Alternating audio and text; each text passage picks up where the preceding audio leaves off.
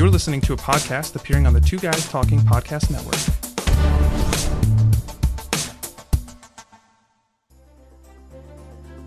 Welcome to the Healthy Young Athlete podcast, hosted by me, Dr. Mark Halstead. In this podcast, I cover common problems and injuries young athletes may face and ways to keep your kids healthy and as safe as possible while participating in sports. Leading experts in the field will join me to give you the best advice and what is the state of the art in thinking about issues young athletes may face. If you have a stake in the health of young athletes, whether as a parent or coach or even a young athlete yourself, this is the podcast for you. Join me as I bring you the Healthy Young Athlete podcast. Whether it's indoors on a court or outdoors in a backyard or even on the beach, volleyball is no question a popular year round sport Today on the podcast, we'll be talking all things volleyball, touching on the common injuries we see, some ways for possible prevention of these injuries, and more. I'm Dr. Mark Halstead, your host, and you are listening to the Healthy Young Athlete podcast.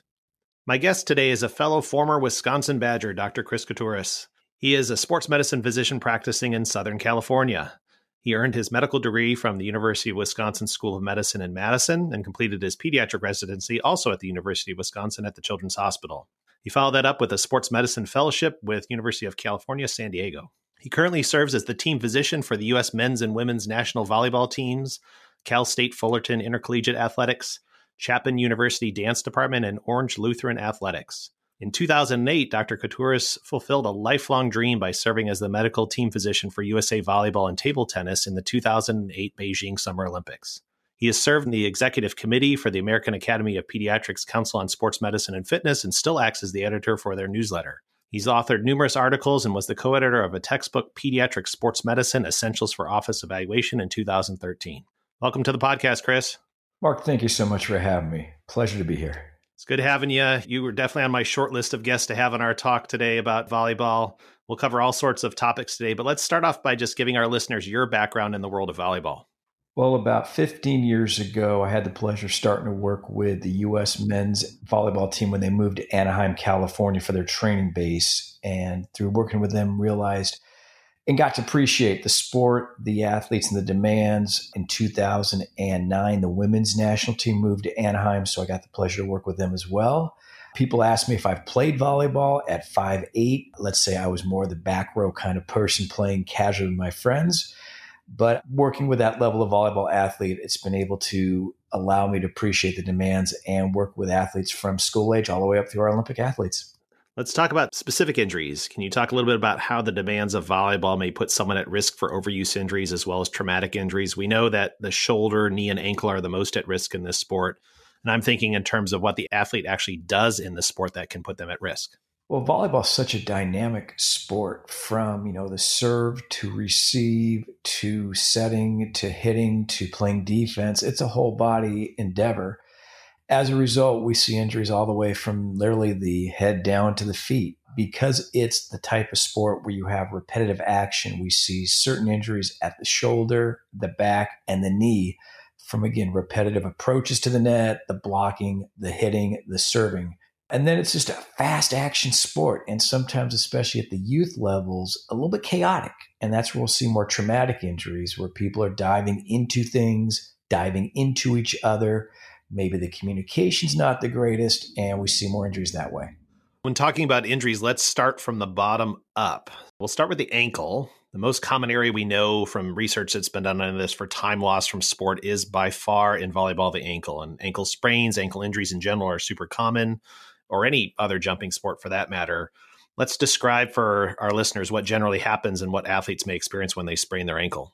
Usually, what will happen is the athlete will land on one foot and the foot will roll in. We call that inversion. Often they'll have pain on the outside of the ankle. They may or may not hear a snap. There could be some immediate swelling, and often it's pretty tough for them to continue on the court in a younger level of volleyball, this can be because, again, the play's a bit more chaotic. People run into each other. There's also what we call those net violations where people step over the line at the net, fall on each other's foot, or you can even take out a teammate if you're not spaced correctly. As we move up the ladder, we tend to see more injuries just by the fact that players have played for longer. They may have had a past history of ankle injuries.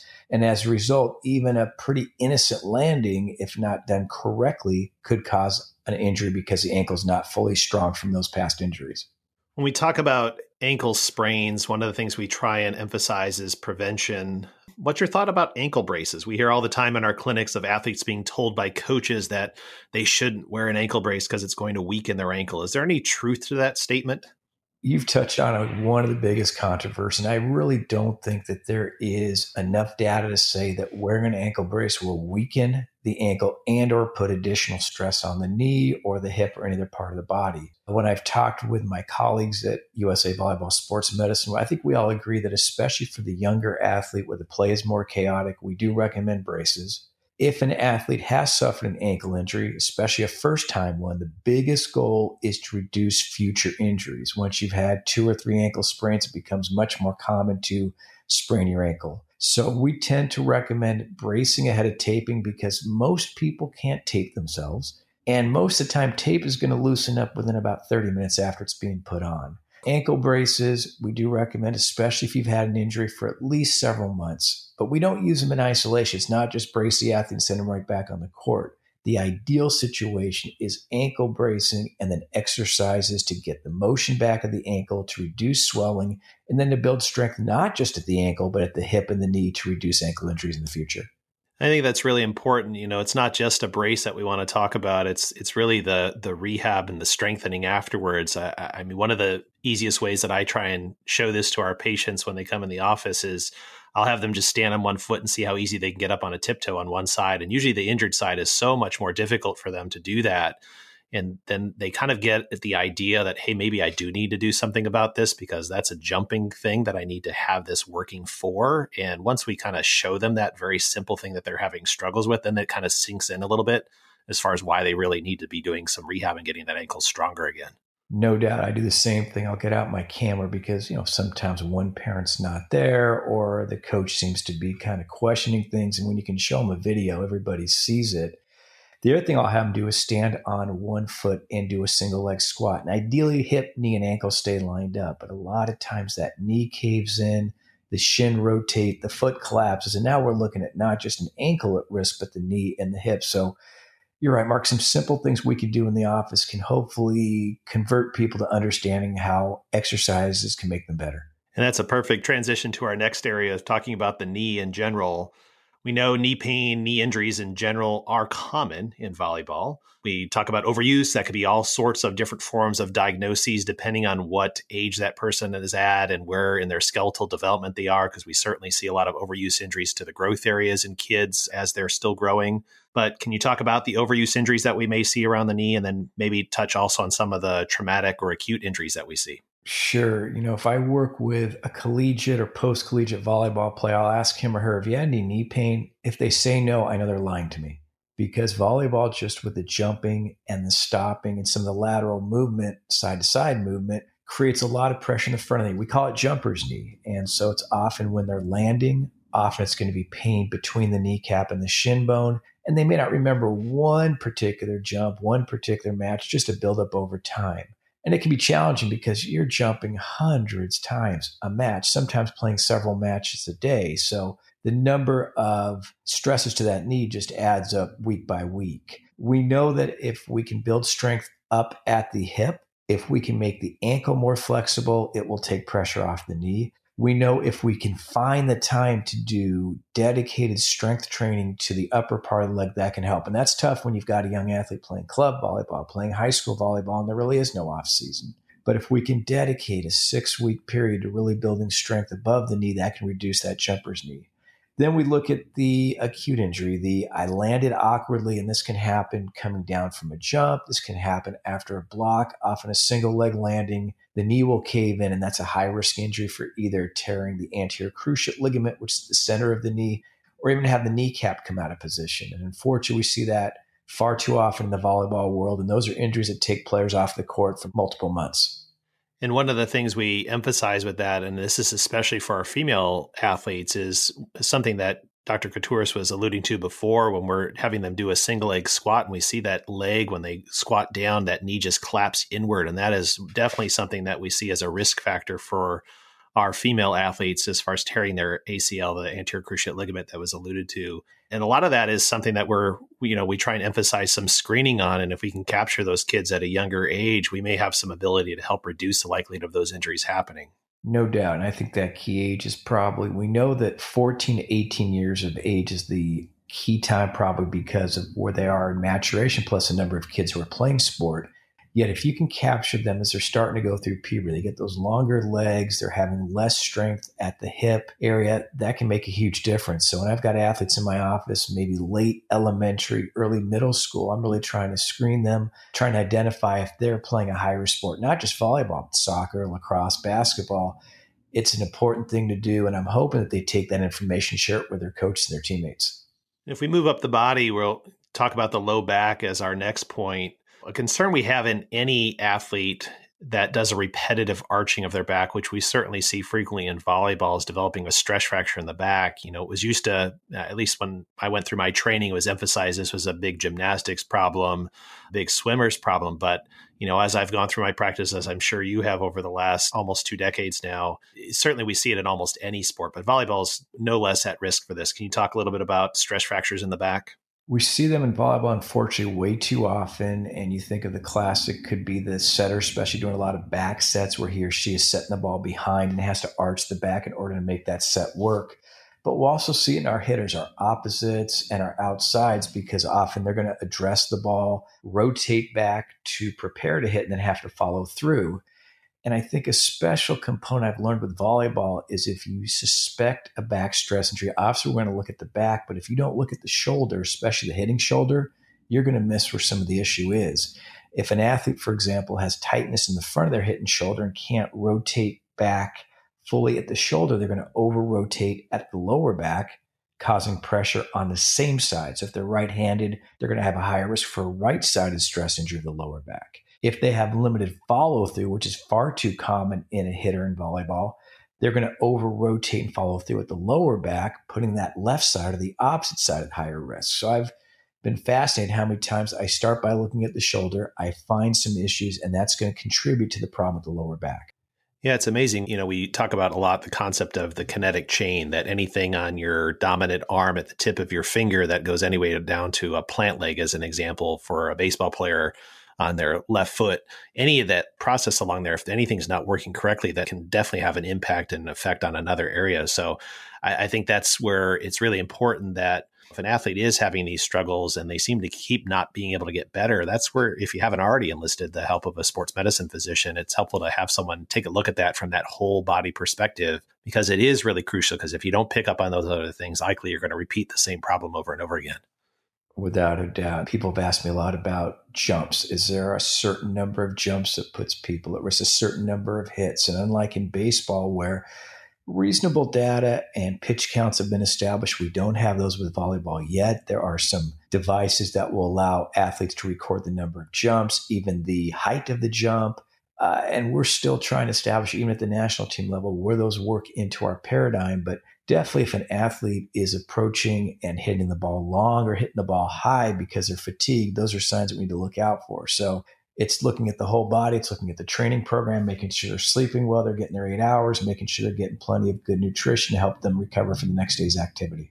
I really think the next couple of decades are going to be really interesting for us in sports medicine as we get more and more comfortable with the wearable devices and things like that to really monitor those types of things. You know, obviously, we're going to see a lot of that information and data come out of the professional athletes and then trickle down to collegiate athletes. And then, if something can be marketable at a reasonable price, we'll see it happen at the youth level and adolescent level. But boy, I, you know, there there is some potential there as far as being able to help do stuff. But you know, there's also the converse of that too, is where we over rely on all this data data and we get so hyper focused on things. I see this happen all the time, you know, with my daughter's cross country team where they're focusing on, you know, what was their time for that particular workout rather than going by how they felt during the workout. And there's so much overemphasis on the numbers rather than just overall general feel. So I think there's there's a there's a two edged sword here with the with those types of devices and information. No doubt, no doubt. I mean, information can be helpful, but you also have to interpret it. Who's going to take the time to do it and translate it to the athlete, translate it to the coach. So we have much to learn. We're going to take a quick break, and when we come back, we'll talk more about volleyball injuries.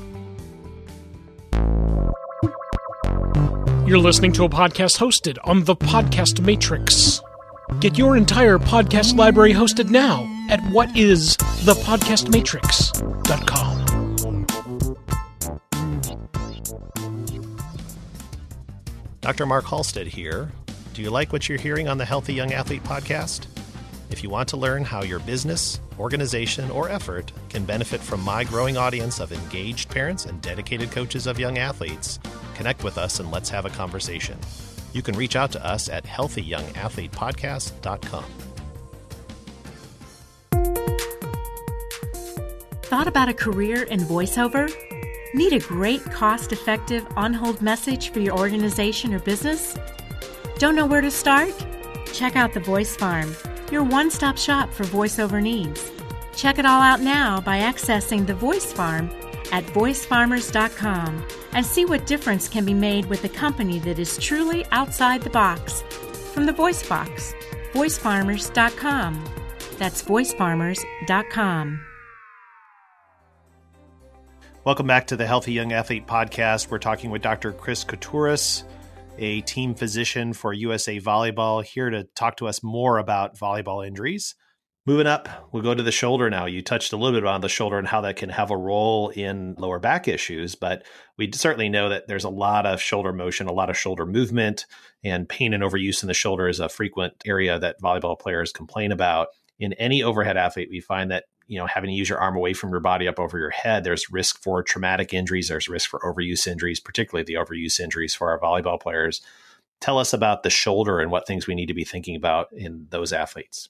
You know i think logically you assume that if somebody's right-handed they're going to have a predominance of right shoulder issue and that makes sense because that's the arm that they hit or serve with but you have to remember they're putting their left arm up to block. They're often putting their left arm in a position to serve the ball to themselves before they serve.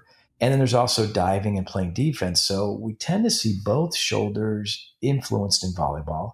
There's the overuse from just repetitive hits. How many times you can go up to the net and hit, how many times you can be serving from the back line.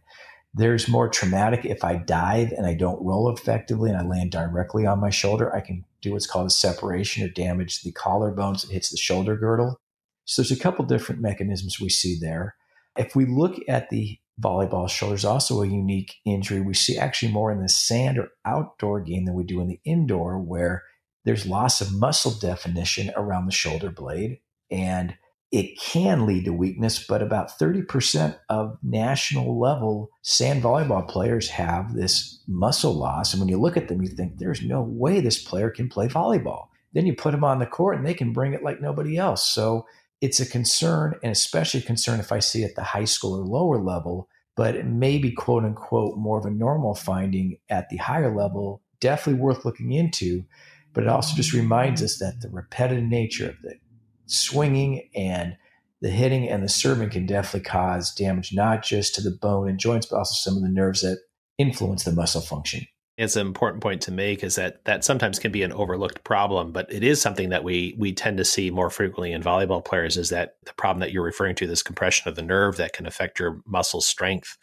And and I, I think it is something that's just overlooked. You know, a lot of times if people are looking at someone in the office, they may go through simple motion they may test their strength and it doesn't seem like it's that bad, but then you actually physically look at them and you're like, wow, there's really a difference here side to side and what's going on with these muscles. And if you don't look at that, you may overlook that problem and you may not be able to fix the problem the way you need to.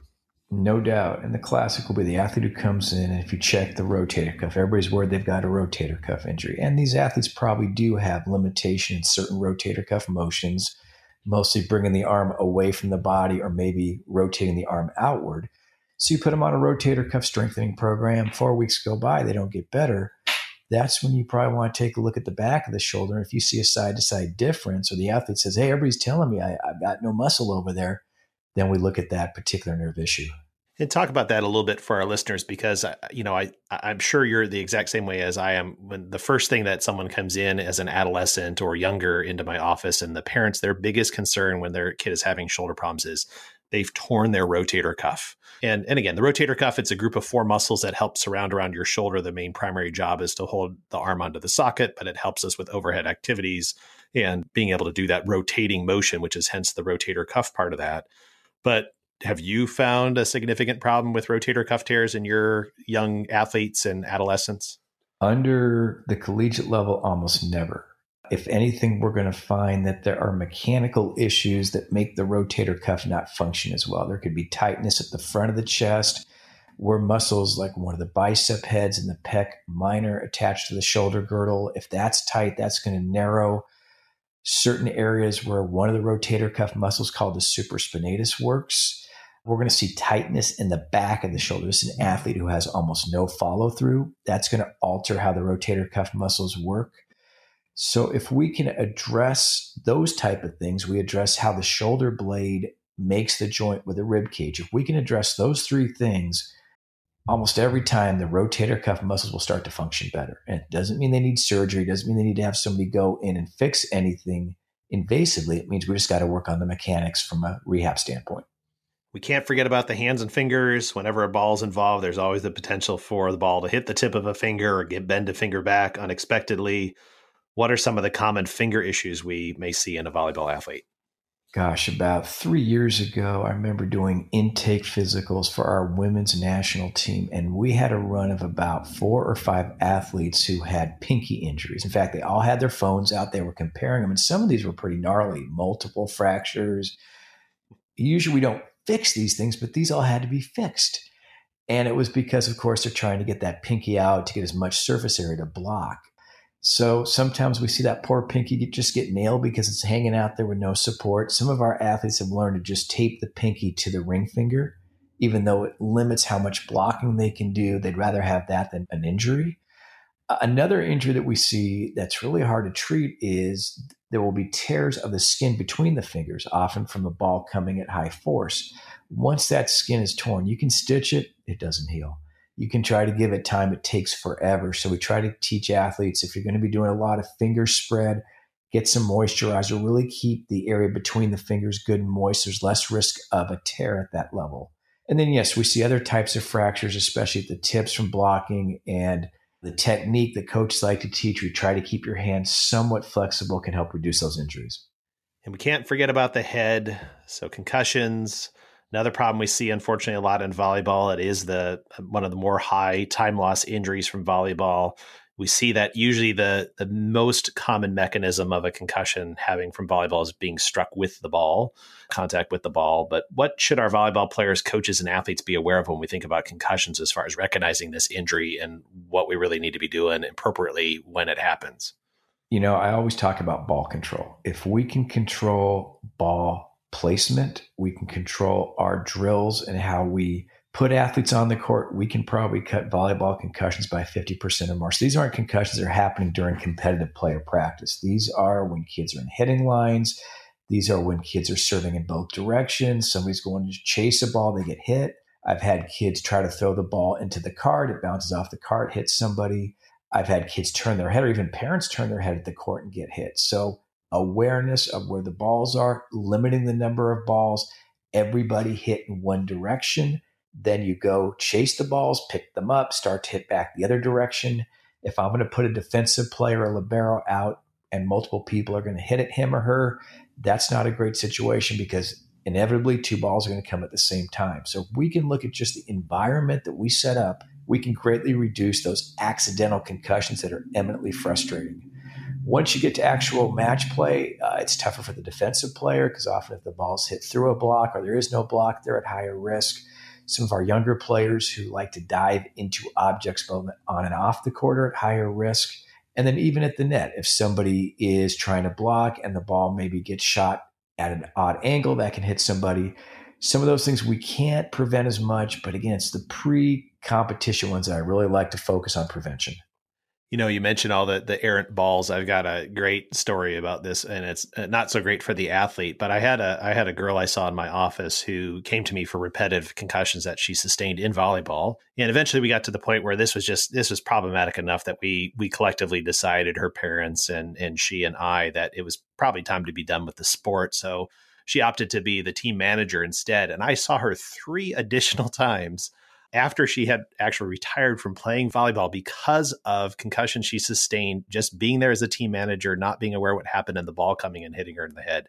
I, I was like astounded. I like what kind of magnet does she have in her head to draw this ball to her head multiple times, even when just kind of hanging out there as a manager. But it just goes to show you, you have to have awareness for these types of things of what's going on around you. And that's one of the things I try and emphasize with athletes when they're recovering from concussion is I'd prefer them not to be directly on the sideline or in the line of practice area just because it is too risky for them to get hit again in that area there. But if they do want to be at practice, because I understand the value of being around their teammates, I'll put them up in the bleachers or somewhere a little bit away from the action just so we don't put them at risk for that type of thing. But uh, she was by far the most impressive of, of future concussions unrelated to actual active participation in play. Yeah, it's such a shame. There are those kids who are targets. And, you know, in the volleyball world, if we go to some of the tournaments when everything's full go, you can have, you know, 18 courts and very little space between the courts. And it's just a situation. I've had parents get hit, I've had coaches get hit. So I think everybody who's intimately near a volleyball court, if there's a ball in play, you better be ready. That's right. It's rapid fire duck and cover for sure. Well, let's finish up with something that maybe we don't talk about enough, but certainly could be an issue. And, and again, from a preventative standpoint, and something that I see kind of gets done less and less and less with some of the volleyball players is, is something we call traumatic bursitis. And that could be things like the elbows or the knees. A key reason that we want to have things like pads on the elbows or knees. Can you talk a little bit about those problems? If you're going to be diving on the wood court, the wood's going to win every time.